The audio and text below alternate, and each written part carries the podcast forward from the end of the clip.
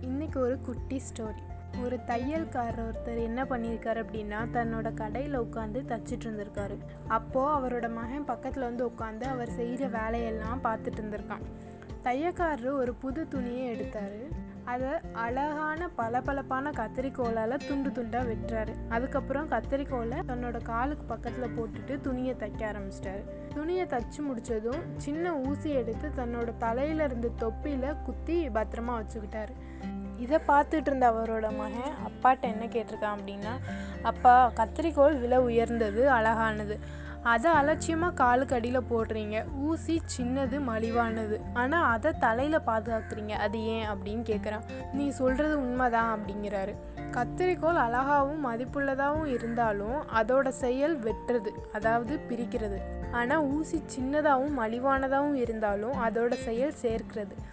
So இந்த கதை என்ன சொல்ல வருதுன்னா ஒருவருடைய மதிப்பு அவரோட செயலை கொண்டு தான் நிர்ணயிக்கப்படுது. அவர் உருவத்தை வச்சு இல்லை. நல்லதே நினைப்போம் நல்லதே செய்வோம்.